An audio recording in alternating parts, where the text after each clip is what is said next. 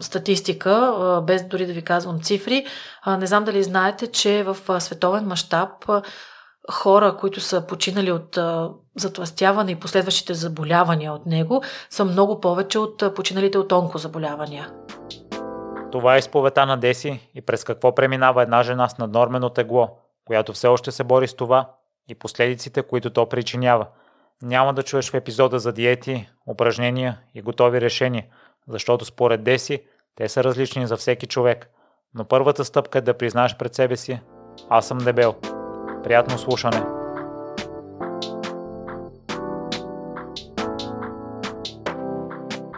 Здравей, Деси! Благодаря ти много за отделеното време и за приятата покана. Здравей, Миро! Много ми е приятно да бъда тук. И на мен е приятно и е хубаво, че се засяга такава важна тема, за която може би не се говори толкова много. А ние в предварителните разговори си говорихме, че, че пандемията от щатите с затластяването малко по малко се пренаси в България. Аз за ти призная не, не обръщам чак такова голямо внимание и да сме наясно какво очаква слушателите. Деси не е здравословно и не е окей okay хората да се приемат с наднормено тегло и затластяване, което пък също е модерно в последно време. Аз ли съм? Да. а, здравейте, аз съм Деси и съм дебела. Това е изречението, което плаши много-много хора по света, а всъщност засяга милиони хора по света. А, така започва и началото на моята книга Тихо за това не се говори, в която изливам живота си, ако мога така да се нарека, но изливането на моя живот е а, всъщност най-най-малкото нещо, което трябва да се случи а, в а, тази книга. Това, моя живот е само проводник към всички вас да разберете, че той олицетворява живота на наистина милиони хора по света. А, мога още от самото начало да ви шокирам с а, една статистика, а, без дори да ви казвам цифри. А, не знам дали знаете, че в а, световен мащаб хора, които са починали от затластяване и последващите заболявания от него, са много повече от а, починалите от онкозаболявания. Нещо, за което не се говори. COVID който смятаме, че едва ли не уби половината свят, е нищо на фона на а, починалите от, а, от заболявания, които са свързани с затластяването или по-скоро са последствия от затластяването. Така че а, здравейте, аз съм Деси и съм дебела е много смело казано изречение, но всъщност е много важно да се каже. А, и както казах, книгата ми се казва Тихо, за това не се говори, но всъщност заглавието само предизвиква да говорим и то на висок глас. Ти ми каза, че в България също навлиза това. Аз след това, може би, някой път осъзнато, ако съм се опитал да се заглеждам по а, такъв тип хора и не ми прави впечатление на мен да има хора с много наднормена теглота, в какви граници или до какви граници се води нормално и над колко излишък килограма вече е притеснително? Ами виж, аз не съм лекар, не мога да кажа точно колко е, но, например, аз съм с тежък обезитет, така наречено по научно казано. На човешки език а, ще ти кажа само нещо, което на теб може би не ти прави впечатление, а, може би защото си слаб. Но едно време аз, ако в училище бях единственото дебело дете в випуск от 100 човека, в момента, ако като свършим този подкаст и отидеш в някой училищен двор, погледни да видиш колко много дебели деца има. Много са. И страшното е, че всъщност те като в момента са дебели, стават дебели младежи, дебели юноши, дебели възрастни хора и то не е проблем от това, че просто е дебел и някой ще го нарече кюфте.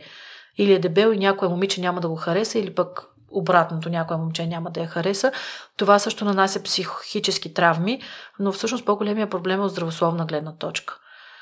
Затластяването е наистина една много сериозна тиха и нахална пандемия, която влиза в животите ни и ние я виждаме и усещаме чак когато вече е късно. Аз самата съм резултат от липса на здравна култура. Аз не съм научена от родителите си нито как да се храня, нито с какво да се храня, нито как да спортувам, колко често да спортувам, колко да се движа. Не говорим за професионален спорт. Кога да ям, в какви часове, кога ако нещо, примерно си никой не казва, че трябва да си цял живот на ябълки. ако децата едат в днешно време дюнари, окей, нормално е, си един дюнер, но след това да знаеш какво да направиш, така че да не навредиш на организма си. И казвам, че е световна пандемията, защото наистина милиони хора по света ги касае. България, за щастие, ако мога така да се изразя, сме на последния влак. Наистина сме на последния влак. И моята борба е да останем във влака. Защото, както ти самия започна разговора с а, това, че в Штатите вече е късно, да, там наистина е много късно. Аз а, лично не съм ходила там, но всички мои познати, които са ходили там и все пак всички гледаме и филми, и реалитета и виждаме колко е страшно. А, страшно е. Затова го наричам пандемия, без да се притеснявам, затова говоря за дебели, без да се притеснявам. Не се притеснява и ти, виждам, че избягваш думите. А, за, разбирам и твоето неудобство, а, но това за съжаление, както започнах да ти казвам нали, за децата, моята основна кауза е превенция на затластяването. Защото виждам колко е трудно, непосилно и понякога невъзможно да пребориш последствията, когато вече си на 40 години. Аз съм на 42 години и тогава вече е много трудно. А когато си на 8, на 12, на 16, тогава с малка намеса от страна на родители, учители, общество и на самото дете, то дори без да се усети може да, да не стане затластял възрастен, а да си стане един нормален възрастен. Но тук вече битката ще е много голяма и затова, освен че много-много ми се иска да с моето говорене, не тихо, а на висок глас, да се признае затластяването за заболяване, защото това е една голяма тема много сериозна. След малко ще ти разкажа защо затластяването е заболяване и защо е а, зависимост. И то по-сериозно от а, наркозависимостта.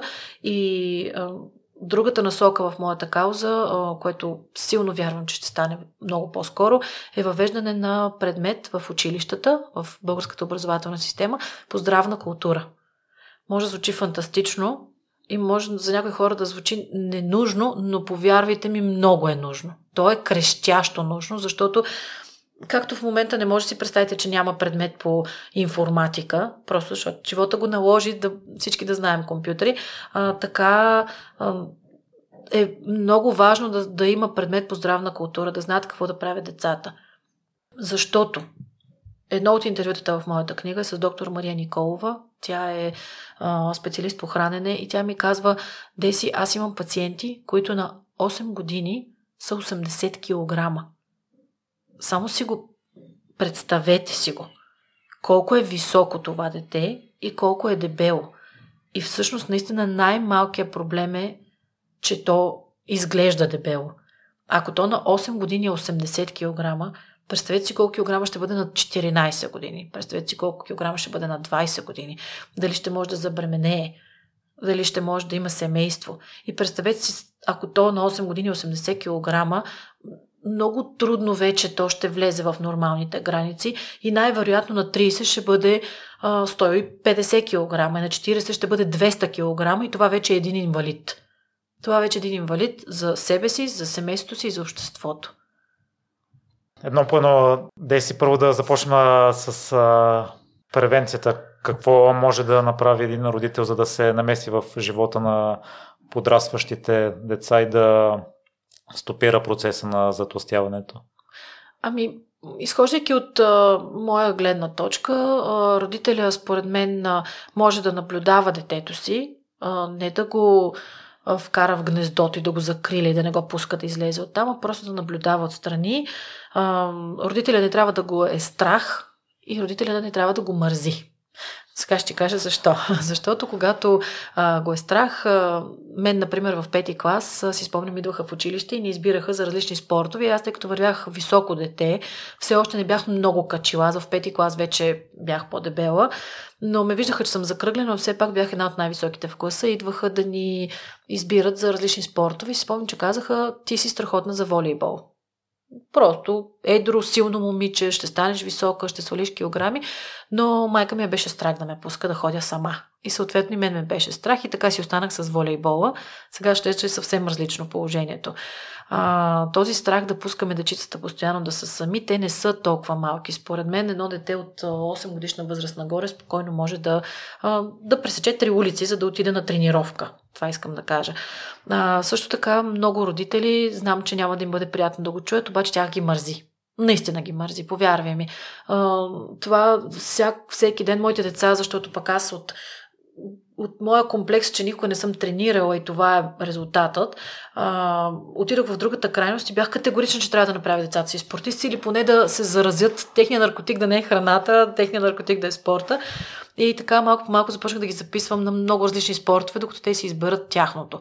Те в крайна сметка си избраха бадминтон години по-късно, но това са едни постоянни опити, влачене на деца с часове висене по басейни, по кортове, по а, зали. И за един родител е много трудно, когато свършва работа, примерно в 6-7 вечерта, кога да го заведе това дете на тренировка, кога да напазарува, кога да сготви, кога да... Трудно е. Наистина е трудно. Аз се посветих на това. Висене много по залите, вече са големи децата, ходят сами, но те се заразиха. И това е начина за превенция. Друга, другия начин е просто. Имам една голяма молба към всички родители. Никога не казвайте на децата си не яш. Никога не го правете това. Не яш, то казва добре, и отива в другата стая, отива до денощното магазинче, отива до лавката в училище и се наяжда. Това не работи.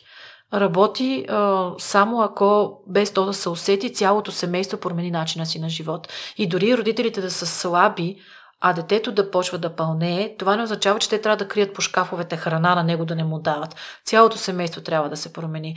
Едно от интервютата в моята книга е с една бивша наркозависима, Екатерина Карпова. Много ценно интервю. Препоръчвам го на всички да го прочитат, независимо дали ги касае този проблем или не, защото тя много хубаво говори за отношенията между родители и деца. И тя казва, аз работя с алкохолозависими и винаги, когато питам майката, бащата, приятеля, нали, който живее с въпросния човек, ти имаш ли алкохол в къщи? И те казват, еми, имам, аз нямам проблем с алкохола. И тя казва, няма да стане. Докато не изчистите къщата си от алкохол, а, няма да може да помогнете на този човек. Защото вие не знаете, но на дебелият човек постоянно му чука в главата, че в шкафа има вафла, например, или сандвич. Това просто е като наркоза. За това, ако мога да разкажа за това интервю с бившата наркозависима Екатерина Карпова, тя беше първата, която ми каза, Деси, ти си зависима.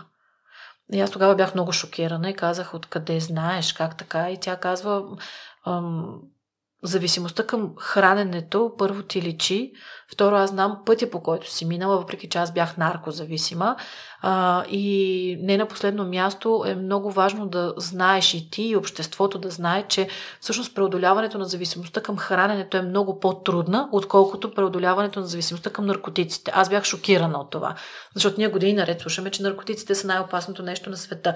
Тя казва, да, обаче ако се изчистиш от наркотици, излизаш от комуна, дай Боже, всеки му, Казва, наркотиците не могат да бъдат толкова лесно намерени. Те са забранени, те са скъпи и ги няма. Нали, колкото и да е човек може да се отдели от това. Докато храната и алкохола бих казал, но храната всъщност е нещо на първо място, което го има навсякъде и на второ място нещо, без което ние не можем да живеем. Ако можем да живеем без алкохол и без наркотици и можем да ги изхвърлим от живота си, ние не можем да изхвърлим храната от живота си. И затова пак се връщаме на, на точка А, да стигаме до там, да се образоваме как да я ползваме тази храна, така че да бъде в наша полза. И не говоря за диети. Една от историите в моята книга се казва най-дългата връзка в живота ми и това е връзката с диетите. Просто грешка след грешка. На мен това ме чудите страници и половина си изредила всички диети, които си е пробвала и ще стигаме до тях, Деси. За това храненето има зависимост, защото не може да се лишим от него. Към цялата храна ли е зависимостта или към определен тип? Защото от твоите видеа от книгата ти имаш конкретна слабост към хляба. Моята слабост е хляба. Дори една от моите истории се казва хлябът моят наркотик. Аз имам проблем с тестото, просто защото много го обичам. Имам афинитет към това. Друг може да има проблем с захарта, трети с... Ти, ако преяждаш, ако ще и с леща да преяждаш, то това е проблема с прияждането. Аз нямам баланс, нямаме тази култура и този навик. И навик, който се създава 30 години, ти няма как да искаш за 5 години да го обърнеш този навик, за съжаление. И ако 30 години, 35 години ти си а, бил постоянно в, на диета, обаче тези диети, които съм изборила, винаги мисълта ми е, ох, да свърши, веднъж да се наям. Изключително погрешно. То е смешно, обаче е страшно всъщност, защото то всяка диета, това пък е най-лошото, да, да гладуваш и после да ядеш. И моят проблем наистина е тестото. Аз обичам баници, хляб, всичко, което е свързано с хляб, го а, обичам и те ме провалят. И тук идва мястото на здравната култура, която би трябвало аз, ако съм едно малко момиченце, да ме научи, че хляба не е страшен. Той не трябва да бъде наркотик, не трябва да бъде забранен, не трябва да бъде лош. Хляба е хубаво нещо. Просто аз трябва да се науча как да, да ям и хляб и после да ям и салата. А не да влизам в този порочен кръг, в който а, аз правя диета, гладувам, гладувам и после се нахвърлям, защото моя стомах е като кладенец. Вие не може да го разберете това, но всъщност аз се чувствам наистина като един кладенец, който го пълниш, пълниш, пълниш, пълниш и то няма край. Просто няма край. И после започваш да се мразиш, защото си се провалил в собствените си очи, в очите на приятелите, които постоянно искат да ти помогнат в очите на обществото, което постоянно гледа как Деси постоянно е на диета, но тя никога не отслабва. И се получава една такава въртележка от липса на образование. Но като говорим за наркотика, хлябът го има навсякъде. И още един пример ще дам с а, Екатерина Карпова, която казва, а, ти ако си в, а, бил в комуна, представи си, че си наркозависим а, и излизаш от тази комуна, никой, най-малко близките ти, ще ти каже, а, няма да ти каже, вземи една линейка, коледа е изпуши една трева. Великден. Докато ние, дебелите, постоянно чуваме. Добре, де сега е Великден, нахрани се. А, утре е рожден ден, после е имен ден. А българския календар, мили приятели, отворете го да видите колко, колко хубав един изпъстрен български народен календар имаме, в който освен личните ни празници, рождени дни, имени дни, всякакви поводи, ние правим корбани, а, ние се... храната ни следва от раждането до смъртта. Ражда се дете, ядем. Кръщаваме го, ядем. 40 дни ядем. Тръгва на училище, ядем. А, имен ден ядем. На нова година ядем. И накрая умира този човек и ние пак ядем. Той вече си е тръгнал и ние пак ядем. Пак казвам, не казвам, че е лошо, но трябва да знаем как да го правим. И тук идва момента да ви кажа, за много често получавам упрека. А, баба ми също е яла мекици, па не е дебела. Да, обаче баба ти, за да изяде тези мекици, много е копала на полето. Тя, ходила, тя е ходила пеша. Тя е чистила къщата с метала. Тя е мила чини на ръка. Само, само си ги представете колко физическа дейност е в а, живота на баба ви и колко физическа дейност имаме ние в момента, които се возим с кола. Седим в офиса, ние с теб също в момента 3 часа седим и си приказваме. А, колко често ходим на планина и някой копае ли картофи? Никой. Нали, има си храната става все по-лъскава, все по-големи количества и а, храната е много близо.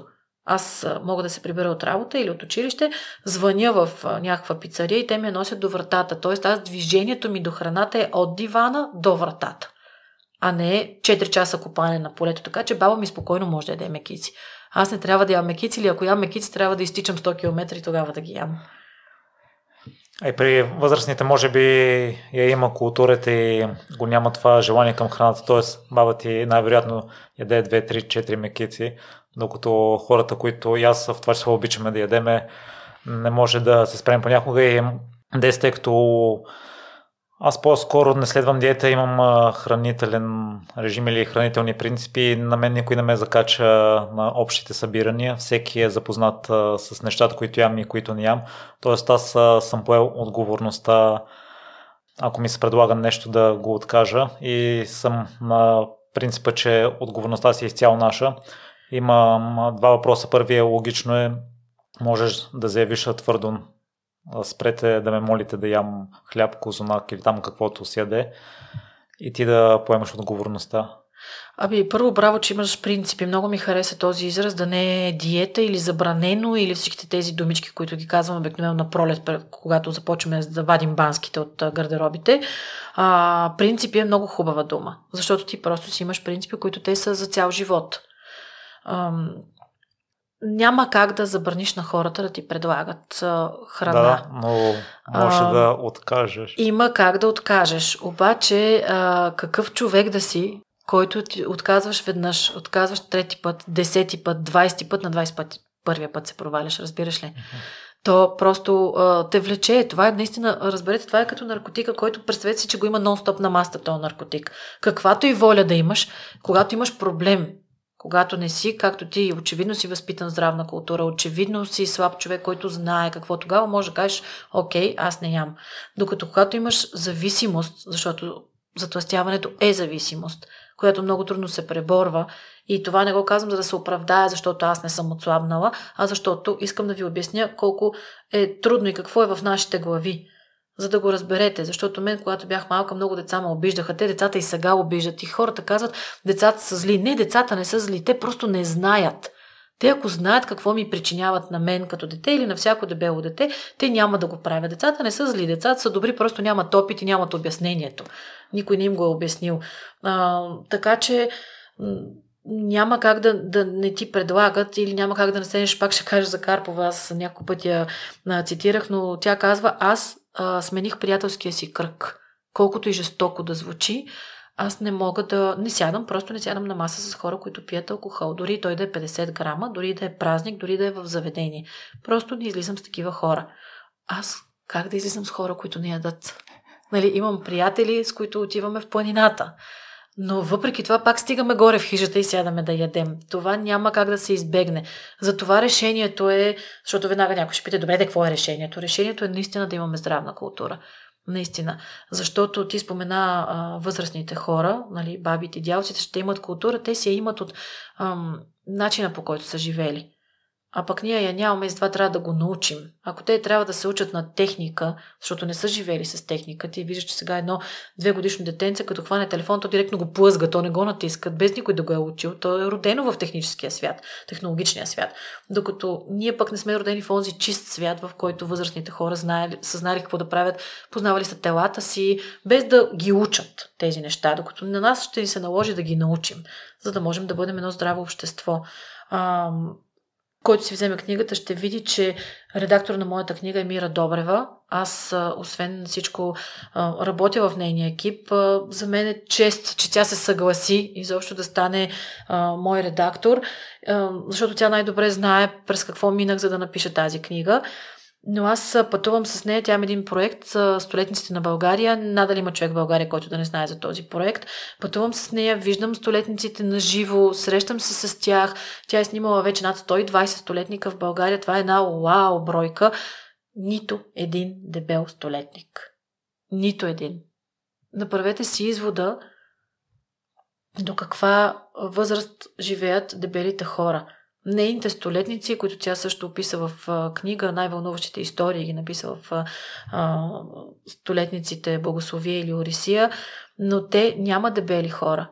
И а, ние без да търсим този ефект, а, всъщност а, постоянно се обвързват нашите две теми, а, затластяването и столетието, дълголетието, а, защото сега ще ви разкажа за един а, ветеринарен лекар, неговата история описах в моята книга, Ангел Ангелов се казва, той е бил 300 кг свали, мисля, че 200 от тях.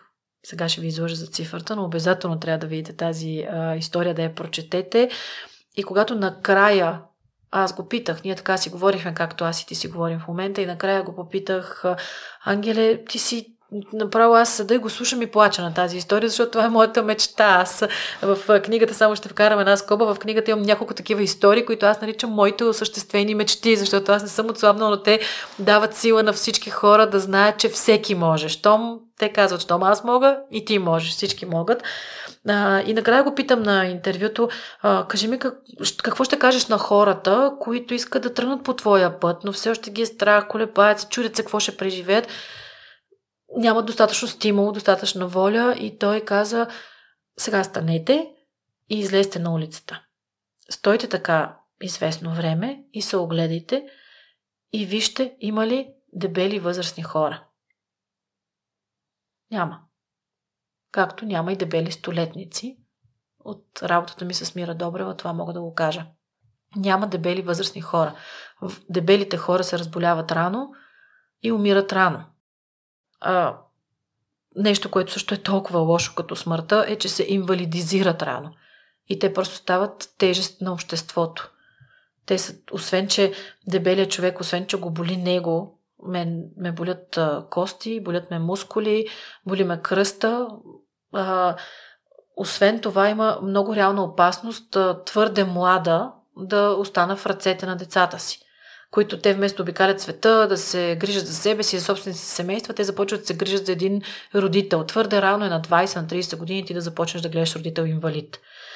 И економическата гледна точка. Много малко хора като теб се замислят, че всъщност дебелите са тежест за економиката. Защото дебелите хора могат да работят определени професии, не всичко. А, по-рано се разболяват по-рано, се пенсионират по болест и всички тези неща. И всъщност младите активни хора трябва да плащат за тези пенсии. И разбираш ли ме, всичко това е в ущръп на обществото, дори в економически план. Дес на мен ми направи впечатление, че героите от книгата ти преди да предприемат стъпката да отслабнат или са движени силно от страха, или от възможността и хубавите неща, които следват. При теб не е достатъчно прямо до стената е едно от двете неща? Или много не е толкова силно? Е, много е странно, защото аз изглеждам като човек, който просто се проваля. А, дори наскоро бях в а, а, Казанлък и в Стара Загора при на среща с а, публика, така да се каже. И в а, Стара Загора една жена седя, слуша, слуша и каза, ма ти, ти звучиш така, все едно си се отказала. И аз си казах, ами отказала съм се, защото цял живот се боря с това и всъщност изглеждам един провал в очите на хората. Хем им казвам, всеки може и ги има примерите в моята книга, тихо за това не се говори, защото хората говорят. Хем всъщност не се замисляте, че много голяма част от отслабналите хора после връщат килограмите си за огромно съжаление. Дори има в световен мащаб статистики в това отношение, че много малко хора от отслабналите да успяват да задържат килограмите си. И затова така звуча отчаяна на моменти, но не трябва човек да се отказва. Защото, а, както казва Мира, няколко пъти ми го е казвала, мисля, че и в а, интервюта го е казвала, че всъщност хората с зависимост, а, независимо дали е към алкохол, храна или наркотик или нещо друго, всеки ден, в който те се борят с тази зависимост, е един изкачен Еверест. Защото ние се будим с а, психиката на абсолютен оптимист, който днес ще го направи и правим грешката да си казваме, о, днес край почвам.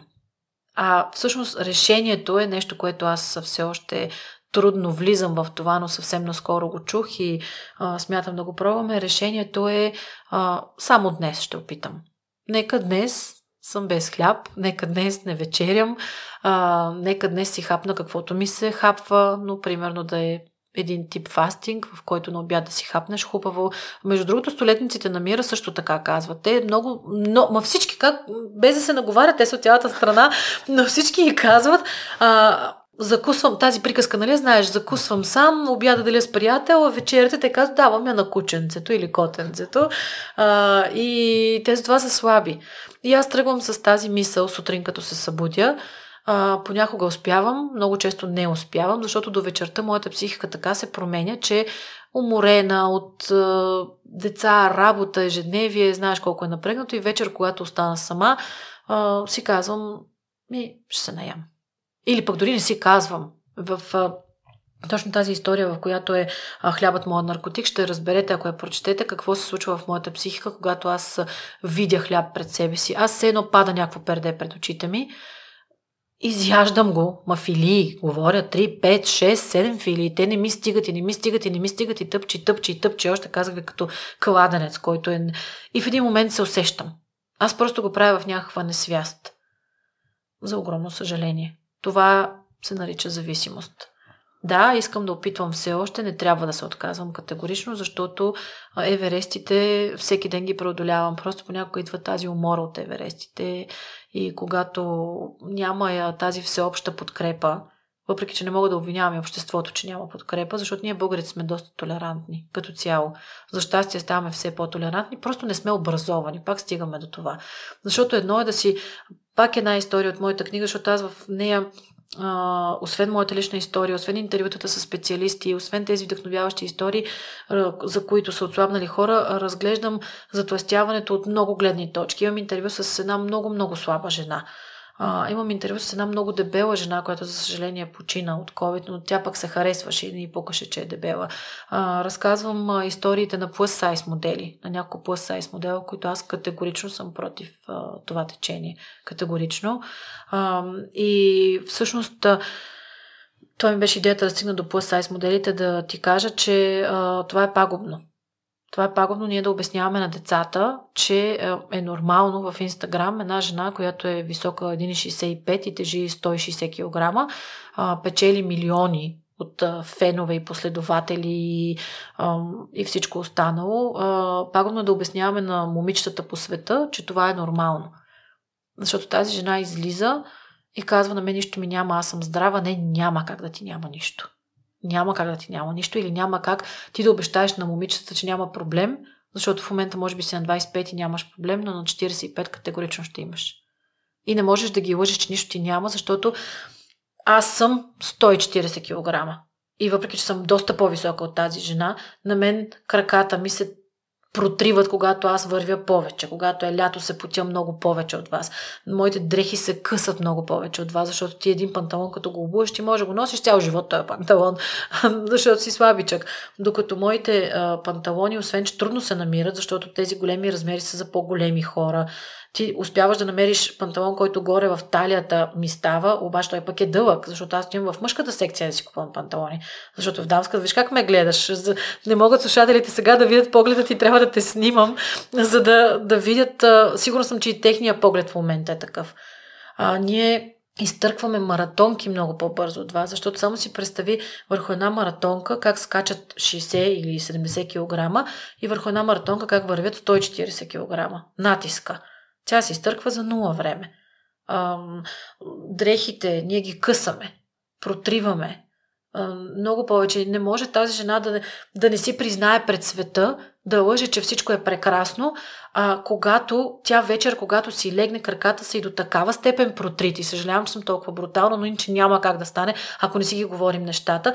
А, представете си, а, наистина, две бедра, които толкова са търкали през ден, това са рани. Това са рани, като рана от изгаряне.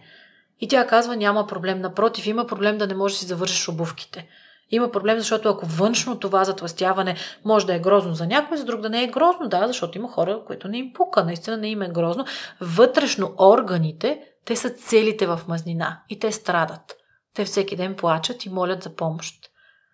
А, така че тази лъжа с plus size моделите, аз много така агресирам дори на тая тема, защото ако преди 20 години умираха момичета от анорексия, защото следваха, помниш 90-те, всъщност ти не помниш, че тогава си роден, но през 90-те години, дори не преди 20, преди 30 години, а, бяха много в световен мащаб, много слабите модели поне си чел и си чувал за това нещо. И тогава много момичета наистина умряха от анорексия, следвайки този модел на живот. В момента се заражда нова култура, която пък а, пропагандира да си приемаме тялото. Но сега ще кажа след малко каква е разликата между приемане на тялото и уливането в това нещо. Не можеш да пропагандираш всичко това нещо, когато ще започнат да умират хора от затластяване, разбирате ли? Защото те ще си кажат, а, тая изкарва толкова пари, я яде хамбургери, да, аз си ям също хамбургери, за какво да ходя да търча да се правя на луд, нали, по стадионите или по планините страшно е. Просто е страшно. За щастие, ето едно хубаво нещо, че България върви малко по-назад от модерния свят. нали, винаги ни е кофти, че сме след Америка 20 години, след Европа 10 години, ако не и повече. Но това е нашия шанс да не ги стигнем поне в това отношение поне в това отношение и то всичко това ще се случи са, наистина само с превенция на затластяването, след така говорене, говорене, говорене, обясняване, защото това не е математическа задача, която влизаме, решаваме, ставаме и си излизаме. Това е нещо, което трябва да следва нашия живот.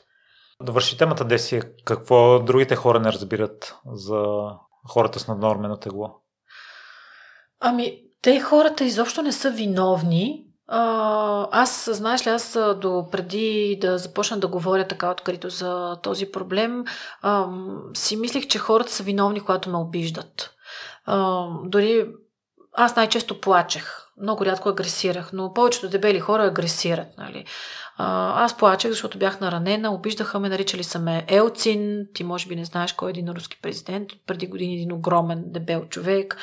Наричали са ме кюфте, свиня, крава, целият селскостопански двор, който е дебел и диви животни, и слони и така. Спомням си една история, когато бях ученичка, бях отишла с мои приятелки на море и знаеш, най-типичното е една компания към момиченца, до нас една компания към момченца, всички почват се заглеждат по всички и аз тръгвам да влизам във водата, колкото и да ме е срам. Аз седя с рокля на плажа и до ден днешен седя с рокля на плажа. Събличам се само за да вляза да плувам, защото много обичам да плувам. Излизам и обличам веднага. И тогава си спомням, тръгнах на плажа зад гърба ми 7-8 момчета, които се хилиха неистово и казаха, гледай, гледай, сега тази ще влезе в морето и ще го изплиска. А, но те не знаят. И всъщност аз, откакто започнах да говоря за този проблем, се успокоих на тази тема и не се обиждам.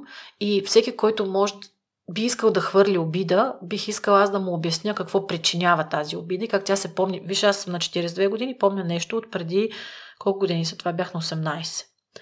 А, какво причинява и всъщност не помага.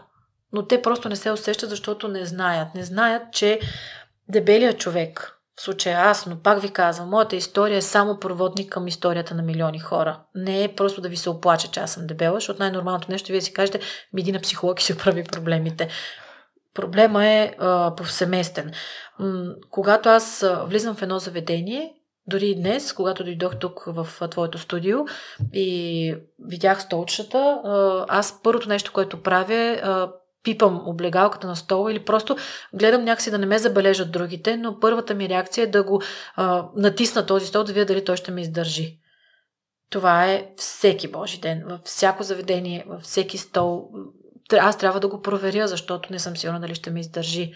А, аз доскоро ме беше много страх да се возя на лифт, защото не знаех дали ще ме издържи лифта всичките тези неудобства, които ги изпитваме ние, хората не знаят, че ние така или иначе живеем в а, един затвор от мисли, ако мога така да се изразя, защото а, влизаш в а, магазин, а, почваш да буташ около теб някакви неща с тялото си, завърташ се, ти пак ги буташ, почваш да се навеждаш, което пак е много грозна гледка, нали, да почваш да навеждаш да ги събираш тези неща.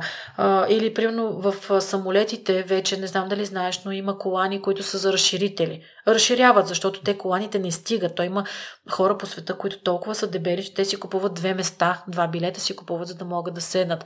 Не си се замислям, нали, като ти гледам погледа, много Само си съм го чувал. Или да. по-скоро съм го чувал като шега. Но това не е шега. То, това е страшното, че не е шега. Това е най-страшното, че не е шега за тластяването. А всъщност се стига, мога до безкрай примери да ти давам. В а, книгата, ако някой реши да я прочете, ще види а, много такива безкрайни примери. Ето, например, аз когато пътувам, в където и да било. Тръгвам на път, независимо от това дали ще бъде до Костенец или до а, Италия, няма значение. Аз съм длъжна за мое добро, съм длъжна да предвидя всички ситуации, които биха могли да се случат с моите дрехи и обувки, защото ако Примерно пътувам аз и ти. Ти си на една четвърт от мен, дори на една пета от мен. Пътувам, представи, че сме приятели. Ако тръгнем ние двамата, първо моя багаж е много по-голям от твоя защото моите дрехи са много по-големи. Второ, аз имам много повече неща, защото представи, че сме в самолета към Италия, двамата едем сандвичи с горчица и се накапвам. Най-нормалното нещо е ти да извадиш, да дръпнеш една тениска от багажа си и да ми я дадеш, нали? Тази тениска няма да ми стане. Аз няма как да взема от приятел, защото те са два варианта. Или взимаш от приятел, или набързо минаваш през някой магазин да купиш. Набързо минаваш през някой магазин за плъс сайз хората, няма такова нещо. Най-много да намериш два пъти хиксел. А хората, за съжаление, все по-често стават и 3 пъти, 4, 5 пъти хиксел. Ето ти такива много примери мога да ти давам от живота, които вие не се замисляте, нали? Аз когато започнах, когато отидох на първия разговор с моите издатели от Ava Books, тогава те седяха и слушаха, слушаха, слушаха и накрая казаха Павлин е единия човек и той каза, Павлин каза, Господи, как никога не ми е хрумвало за тези неща. И аз казах, да, нормално е да не ви хрумва, защото на мен не ми хрумва колко е труден живота на незрящите. Или колко е труден на живота на малките хора. Ти замислял ли си се, че един малък човек, той не може да се качи в автобуса? Не. Всеки ден скокваш си в автобуса и си пътуваш, нали? Аз също. Затова е хубаво да си говорим за тези неща и да си ги споделяме, за да, да може хем да се приемем в обществото и не просто да се приемем и да кажем, бе, деска, нищо няма, ти си пълничка, ама си сладка, а да можем да помогнем да няма хора като деската, сладката, защото те може да са сладки и с нормално телосложение. И най-ми е мило за децата. Защото децата са най-обиждани, като малки, и в същото време са най-уязвими да не знаят как да се опазят и да станат дебели хора и когато вече това ще е много късно. Та ние тръгнахме от plus size моделите и това иска да ти кажа, че съм много против обясняването колко е невинно и как всеки трябва да се приеме. И ти ме пита къде е границата. А, ако аз съм категорична, че едно момиче или момче не трябва да бъде анатемосвано, защото има 5 или 10 кг върху себе си. Това вече може да бъде един plus size модел. Не може всички да сме по кълъп. Но когато тези килограми вече са над 20, над 30, тогава този човек трябва да знае, че това е опасно за неговото здраве. И да си в такъв случай да се върнем отново малко на културата. Ти са сподели, че родителите не трябва да казват на децата си не яш. Аз съм чувал и други случаи. Примерно леко си направил бузи, леко си напълнял. Та, ако видиме, че близки или децата ни започват да напълняват, добре ли е да им го кажем това?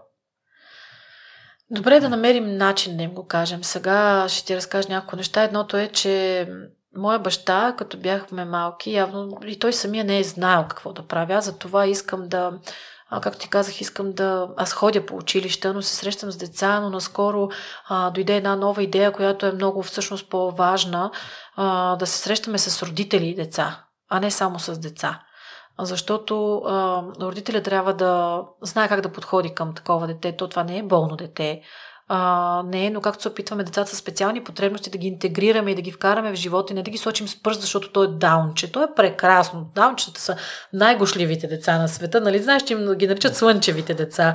А, е, в, а, отблизо с Мира, Мира имаше една много хубава поредица с а, деца с специални потребности и там разказахме за даунчета. Гледайте обязателно в YouTube канала. Мира Добрева се казва канала и обязателно я вижте тази поредица, освен столетниците, където ще научите много неща но и това, те са най-гошливите деца и ние ги приемаме. По същия начин с прегръдка и с усмивка трябва да се подходи и към дебелите деца и към всички деца да не станат дебели.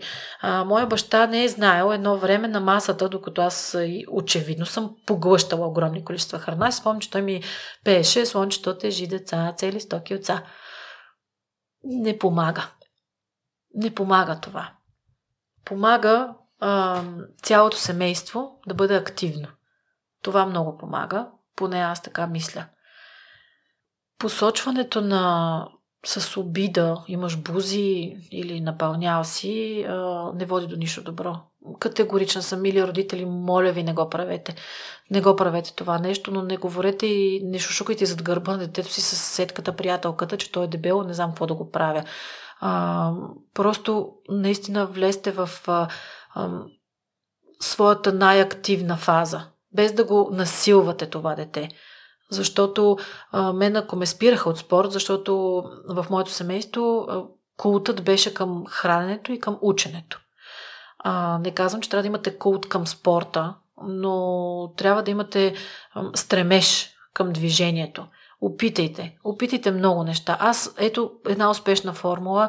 А, моите деца са постоянно на ръба, защото те са обременени. И баща им е дебел, и аз съм дебела. А в книгата ще видите, има една много интересна статистика. Не мога точно да ви цитирам цифри, но беше нещо страшно, като ако един, ако родит, един родител е дебел, тогава има шанс, за съжаление в негативен смисъл, шанс детето да стане дебело, мисля, че на 50%, не съм сигурна.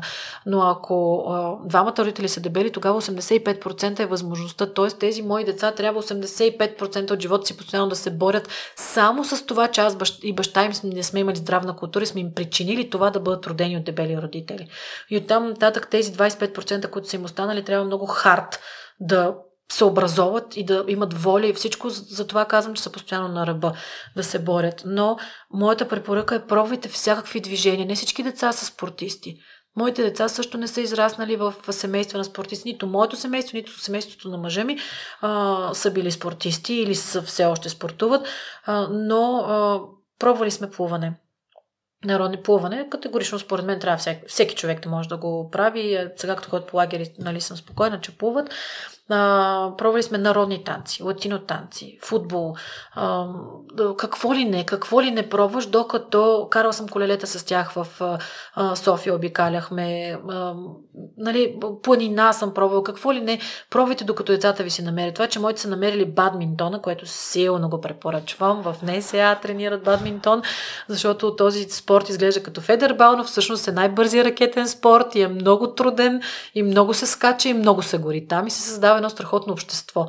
Освен всичко, детето ви, ако тръгне на някакъв спорт, създава страхотно общество. Те започват да пътуват из цялата страна, да имат приятели из цялата страна, да почват да гледат кой как се храни, как изглежда и все пак там наистина се създава една култура, като аз когато говоря с децата си на тази тема, те казват, мамо, ние не пушим, бе, ние сме спортисти. Нали, или ние знаем как да балансираме да не вечеряме, защото сме спортисти. Нали, това постоянно стои в тяхната глава.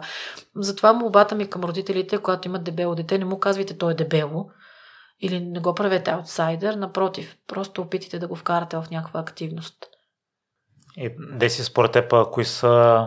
Отново да използваме думата принципи, понеже ти хареса за културното хранене, за здравословното в кавички, тъй като не я харесвам тази дума това, което и родителите и децата е необходимо да имат като правила в главата си или насоки? Ами, знаете ли, аз мога да говоря само от моя личен опит. Аз не съм лекар и категорично не давам рецепти. А, освен това, аз не съм отслабнала, така че не мога да ви кажа, ми аз свалих 60 кг, еди как си, последвайте ме. Аз а, за това говоря за превенция на затластяването, защото виждам къде са корени проблема в... А, защото когато няма превенция, когато се стигне до затластяване, тогава започва да има нужда и от диети, да има нужда и от по-големи дрехи, да има нужда и от да се обсъжда и обиждане, и лечение. И всичкото това започва, когато дойде затластяването. Затова моята най-голяма мечта е да не се стига до затластяване. И наистина, ако имаш 5 кг, ти отгоре, ти да знаеш как да ги пребориш малко по малко, да си поставиш някаква цел с а, движение. Това, което ви разказах, това смятам, че аз мога да уча хората от моите грешки. Това е моята формула, защото аз нямам формула за успех. Все още нямам такава. Ако трябва да се върнем на интервюто с а, Катерина Карпова, да. нейния, нейната препоръка е, ако хората са зависими към алкохола вкъщи, да няма алкохол. Ти сподели, че хлябът ти е най-голямата слабост. Логичният въпрос е защо държиш вкъщи хляб и си позволяваш да си изкушаваш. Тъй като аз от много време не ям хляб или много рядко. И то не купешки, ако аз сам си направя. Така че разбирам те, че за теб е трудно и аз като споделих за общите събирания, там най-често има храни, които аз не ям и мен не ме изкушават. Но дали ако има храни, Как които... не те изкушават, човек? Кажи ми, кажи ми как не те изкушават. Може би заради правилата, но ако има храни, които ме изкушават, може би аз няма да се задържа или ще се задържа един, два, три пъти, но няма да издържа. Може би навика. Знаеш, скоро прочетох една много хубава мисъл, че всъщност решението не е във волята, а решението е в навика. Защото реално погледнато ти, когато имаш навик да не ги консумираш тези храни, а, няма, и, има много хора, които обичат да дадат, примерно, свински уши. Скоро попаднах на една такава маса. Аз това не мога да го вкуся, ако щеш. Има много малко неща, има, които не ям, очевидно, но това е едно от малкото неща. Или шкембе, примерно. Ми, да, няма да ми изкуши. Може би по този начин на теб ти действа баницата, която ти нямаш навик да я ядеш постоянно тази баница и като ценеш на маса, не те изкушава. Може би по същия начин и за вегетарианците с месото. Докато при мен навика е да има винаги отрупана маса, аз съм възпитана по начина, по който трябва да е пълна масата, за да не се изложиш. Трябва, като дойдат хора, да са наядени, трябва да се им пълни чините, за да не се изложиш. Затова а, мислене нали, на хората. Освен това, аз, когато аз до към първи клас си бях абсолютно нормално дете, което тича по улиците и играе.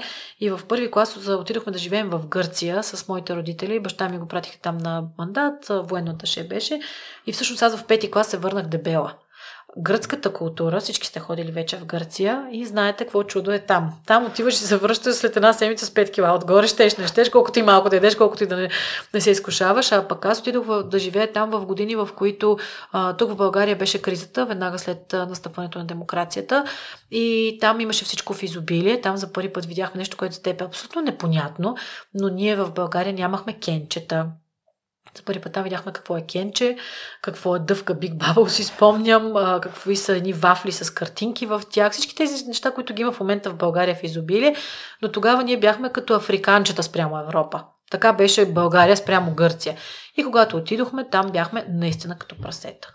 И когато ти липсва културата, и а, родителите, да, съжалявам, звучи обвинително, но е така. Те също нямаха тази култура и ние много ядяхме аз се върнах кръгла. И когато те, той ти е създаден този навик да отрупваш, да отрупваш, да отрупваш, не знам дали знаете, че гърците те не отсервират чини, освен ако не трябва да махнат една, за да сложат нова. Знаеш ли го това? Не. При тях това е традиция. Тя маса трябва да е абсолютно пълна и ние живеехме по този начин. Просто придобихме от тази култура, в която трябва масата да е много, много, много пълна. И общо взето ние правихме, ако нали, като кажат, ма то всичко се решава, защото мен и затова съм обвинявали, са ми казвали, ама то, нали, българина живее на маса и не може да кажеш на хората да не празнуват, защото ти си дебела. Но той българския календар е така създаден, че има пости, има дни, в които не се яде толкова, не се яде месо, има коледни пости, великденски пости, а, има коледа. Тя коледа за това е коледа, защото след като на 24-ти а, Божията майка е изпитвала мъки, ние трябва да сме смирени и не да се тъпчем като прасета, а на 25-ти вече е празник и можем да се наядем. Докато ние в моето семейство и в много други семейства правим ежедневна коледа а в същото време не се движим. Това е една огромна грешка. И ти, когато имаш този навик да, да си нон-стоп на коледа, постоянно казваш, ох, колко съм приял, обаче почваш и будеш от поредното нещо. Това е създаване на вредни навици. Докато има хора, които все повече семейства виждам. Знаеш какво правят на 1 януари? Докато ние всички а, отмаряме от голямото ядене на нова година, а, на 1 януари те отиват, захващат си децата и отиват на черни връх. Това е създаване на култура. Защото тези деца, когато пораснат, ще знаят, че на нова година или на, на 1 януари може да катериш 3 часа, да изядеш един сандвич и да се върнеш. А не да лежиш пред телевизора и да изядеш да почваме сърмите, кефтетата, баниците и всичко останало. Тогава, което ти пречи Деси да, при положение, че го осъзнавате, предполагам, че си запозната горе-долу какви храни е окей okay да се ядат, да не претрупвате масата и да няма хляб в къщи, примерно. Фамилната култура. Фамилията е а, с, цялото семейство, голямо, нали, къде е хубаво, къде е лошо. А, и то е расло в такава среда, в която масите трябва да са отрупани. И... А, не сега за празниците сега... ли говорим? Аз говоря за Ние ежеднев... бяхме във вечни празници, разбираш ли? Просто ежедневието отрупваше масите, което е грешка момента... на, на родителя. В момента аз съм отделно с моите деца и не правя тази грешка. Но това ме връща преди половин час, когато си говорихме с теб за навика. Аз много трудно преборвам навика на... Съжалявам, че ще бъда толкова груба, но аз така го наричам на свинската психика. Защото, както казва, пак ще цитирам Карпова, тя дава един много хубав пример, който наистина е груп, но е много верен. Тя казва, представи си, че взимаш едно прасе от кочината. То е кално, мръсно, отвратително, мирише, изкъпваш го, излъскваш го, изчегъртваш го, блесва. Става розовичко, прекрасно, страхотно и го връщаш пак в кочината. Това е голямата грешка на дебелия човек, който тръгнал да се бори. Нещо, което аз все още не мога да изляза от кочината, разбираш ли? И знам, че изглежда отстрани много лесно и нали, виждам вече няколко пъти ми задаваш този въпрос, защо не го направиш, защо. Това е моето обяснение. Липсата на навик, липсата на култура и създадената вече зависимост с времето. Затова искрено се надявам и се моля а, колкото може по-малко хора да влизат в този навик. Защото в крайна сметка храната не е порок. Тя е нещо хубаво. Тя може да бъде повод за кулинарен туризъм, да обикаляш целия свят. Тя може да бъде повод наистина на коледа. Нормално е. Българи сме не само българите, но ние имаме много богат народен календар. Нормално е да се храниш, но просто да знаеш кога и как и какво да правиш. И не е срамно да потърсиш помощ. Това е много важно да се знае. Защото повечето дебели хора не търсят помощ. Те се срамуват, защото знаят, че те са лоши хора, ако мога така да се изразя. И хората като теб се чуят, те просто що не вземат да спрат да ядат. А те имат проблем, който обаче не решават. Крият се в къщи, ядат още повече от безсилие, че не могат да решат проблема си сами, а ние, зависимите хора, имаме нужда от помощ. Ние имаме нужда от, освен от приятели, които ни разбират, имаме нужда от диетолог или анонимни алкохолици или а, а, комуна или някакво общество, където, което да те подкрепи и да ти помогне да излезеш от това, да станеш част от него. Просто имаме нужда от помощ и първата крачка е когато го говорим, втората крачка, и ние срам да си го кажем, здравейте, аз съм Деси и съм дебела, и втората крачка е да потърсиш помощ, без да те е страх да я потърсиш тази помощ. Затова в началото на разговора ти казах, че една от моите идеи е да се приеме затластяването за заболяване, защото когато то е заболяване, то вече може да мине по здравна каса, така да се каже, защото за да отидеш на диетолог, минимум 60 лева ти е прегледа. Но това не е щупена ръка, която отиваш веднъж, после отиваш още веднъж на преглед да ти кажат, че е здраве, да ти свалят гипси и да приключиш. Това е процес, който е години наред. И само си представи, че изследвания при ендокринолог, кръвни изследвания, хормони. Понякога се налага да се пият хормони, защото не всяко затластяване е като при мен от зависимост и от липса на навици. Има затластяване от проблеми с щитовидна жлеза. Има затластяване от а, бив спортист, чупен крак. Имам една история с а, най-дебелия българин в, а, нали, в страната ни. А, страхотен човек. Ма направо той е, това е човек душа. Разбираш, колкото много са му килограмите, душата му е още по-голяма. Но той е бив спортист. Вие няма да повярвате, че той в момента е 300 кг, каза 300, последно ги мерих. Вече не мога да се претегля. Но той е бив спортист, чупи крак и просто от един щупен крак с операция, с пирон в нея, той се заседява, почва да яде и стига до поголовните а, а, прехранвания, в които до днес, когато той дори на някои места даваше интервюта, в които разказваше, че не му пука, че е толкова дебел, има толкова много приятели. Той яде кюфтета като пуканки. Ама наистина ги яде като пуканки. Той изяжда 18 кюфтета преди да започне да яде. Изяжда цяла баница. Той, той ми казваше, прочетете в книгата. Той казва, аз сядам и изпивам едно уиски, на мен нищо ми няма. Една бутилка уиски е така без обяд при приятел. И яде, яде, яде, но, но признава и той, че вече не е не е бухем. Вече започва става болен човек, който да се бори с това. Аз ти задам въпросите, Деси, защото а, при теб я има осъзнатостта и решението да се промениш пък а, при голяма част от хората, които са с нормено тегло, според мен го няма. И от историите, които аз съм слушал на хора с наднормено тегло, немалко случаи е психологически проблема, не е толкова свързан с храната. Та ти търсил ли си такава помощ, за да се справиш с това? И такава помощ съм търсила и това, което съм осъзнала е, че дебелият човек трябва да бъде прият и просто разбран. Никой не е длъжен да се посвети. Ако трябва да съм честна, Мира, която стана мой редактор на книгата, тя посвети много голяма част от времето си на това да а, бъде не само приятел, но и а, да развива моята душа, ако мога така да се изразя, да извади от моята душа моята болка а, и с чисто приятелски разговори, малко по малко, а, така тихо, без а, а, натиск, а, да започна да ви разказвам като на приятел колко всъщност е труден. Всичко това, което ви разказах до сега и така смело го заявявам, а, на нея костваше години да може да го извади от мен, чисто приятелски, да мога да изподелям а, как сядам на пейка, как не мога да се облека с нормални дрехи, неща, които вие нали не подозирате а, колко, защо, защо не успяваме да отслабнем. Надявам се, че през този час, който ме слушахте, разбирате тези спънки, които, моля ви, само не ги разбирате като оплакване. Казвам ги като обяснение, защо не се случва, не защото а, мен ме мързи да, нали, да, да се сложа на диета. Просто идва провала. И малко по малко тя така го изкара от мен чисто приятелски и каза, Деси, аз виждам колко ти е трудно да ги говориш тези неща и сега разбирам защо на дебелите им е толкова трудно да говорят за тези неща. Но ти така и така си започнала, напиши го.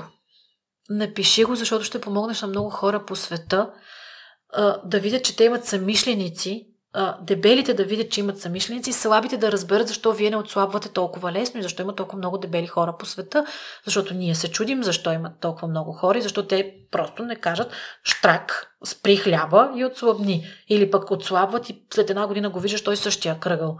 Защо се връщат към тези неща. И а, така аз реших да седна да го напиша, защото а, споделяйки болката, на мен ми олеква категорично олеква. И сега ще ти дам а, пример да ти кажа защо тя излезе права от цялото това нещо и от този стимул да напиша книгата, защото а, на мен на лични съобщения много хора ми пишат във Фейсбук и сега призовавам хората, който иска наистина да ми пише, защото това е страхотна терапия и аз искам колкото се може повече хора да пишат не само за мен терапия, аз моята терапия вече я правя.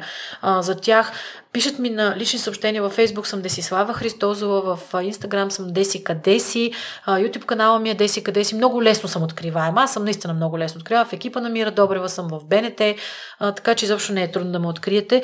Призовавам ви да ми пишете нещо, което правят много хора. Те ми пишат почти обаче едно основно нещо. Благодаря ти, че говориш, защото всичко това ние искаме да го кажем, но ни е срам да го кажем. И още едно потвърждение за това, а казват всъщност, че виждат себе си в тази книга и това им помага. Когато има някой, който те разбира, знаеш. Това се случва. Аз казвам, че дебелите много често ме питат какво за теб е думата дебел. Дебел е стигма. И дебелите, те са също така неразбрани, отхвърлени, като а, аз го сравнявам с а, всички мини общества, като, а, защото ние сме дебели, приятелите ни казват или познатите, много си сладка, но всъщност като те видят зад гърба, като съб зад гърба ти, те наричат свиня.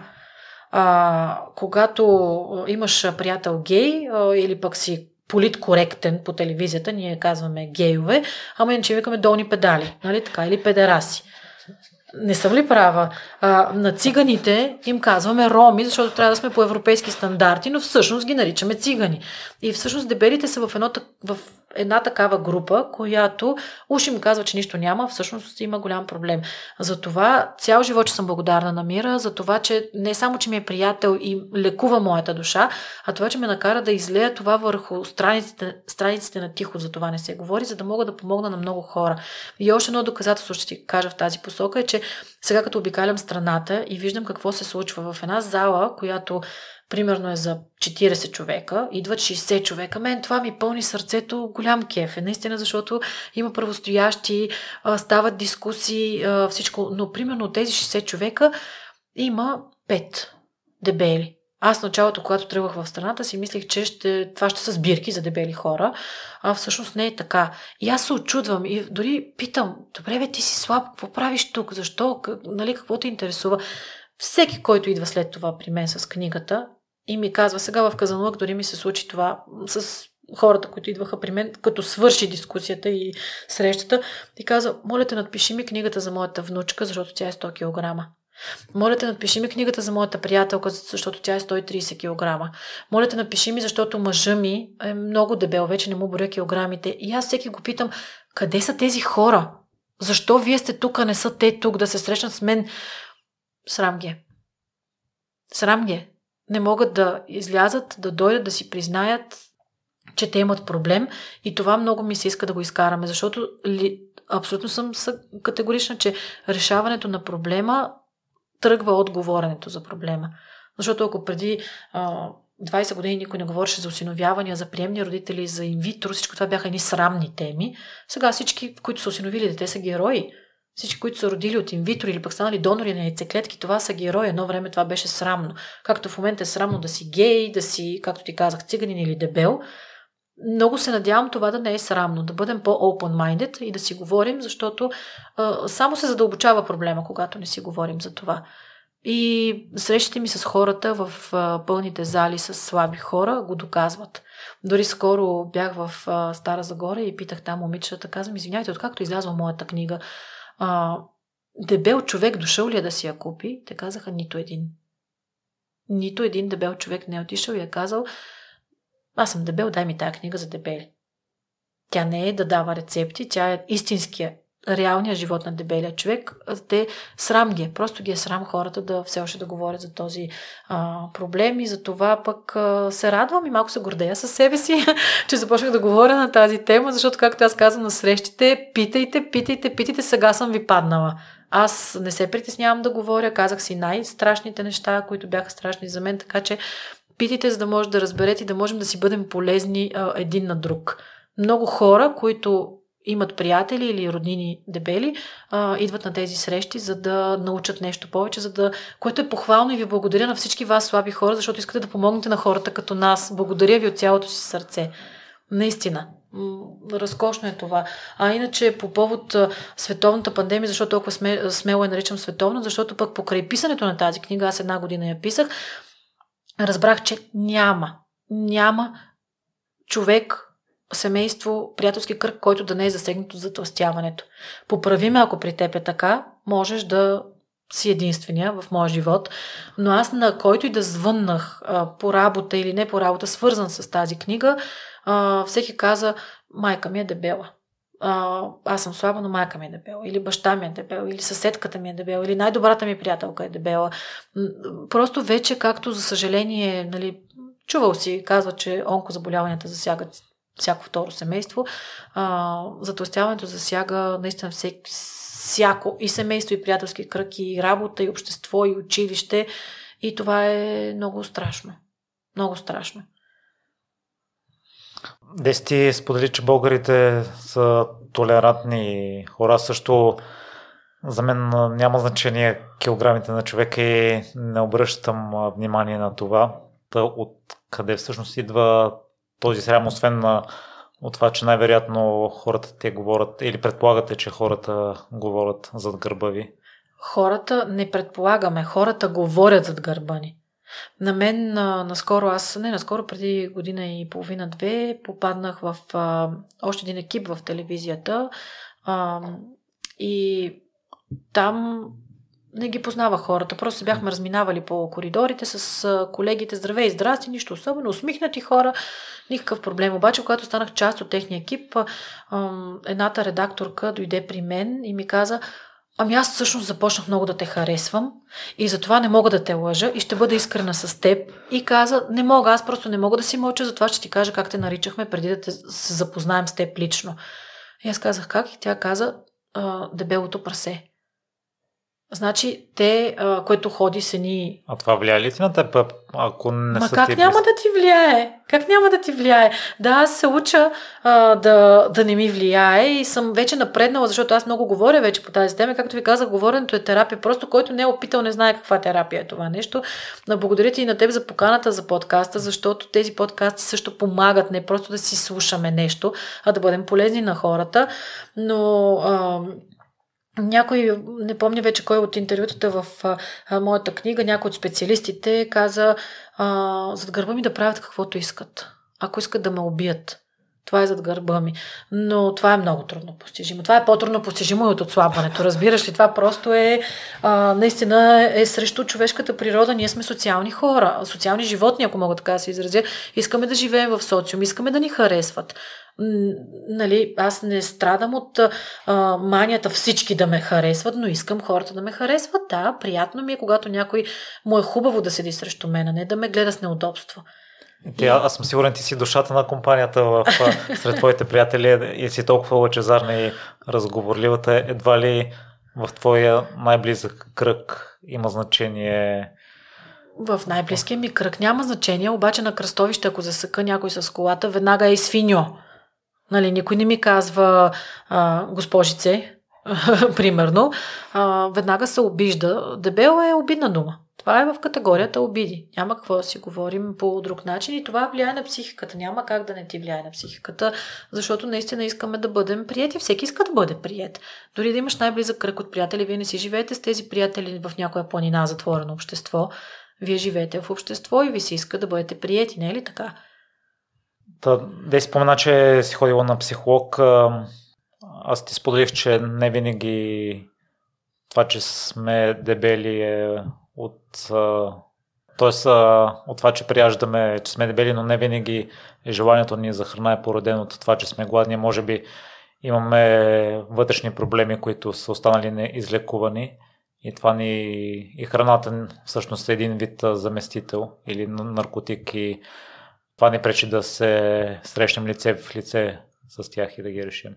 Така, да, да. с твоите А, да, да, това е много важно. А, и с психолог имам интервю в книгата. Аз, ако някой се сети, че не, за някой аспект, в който не съм разгледала по затъстяването, моля ви, обадете ми се, ще го запиша за YouTube канала, за да допълним а, темата. Но а, ние там направихме една много интересна среща, не а, а, обратно на интервю.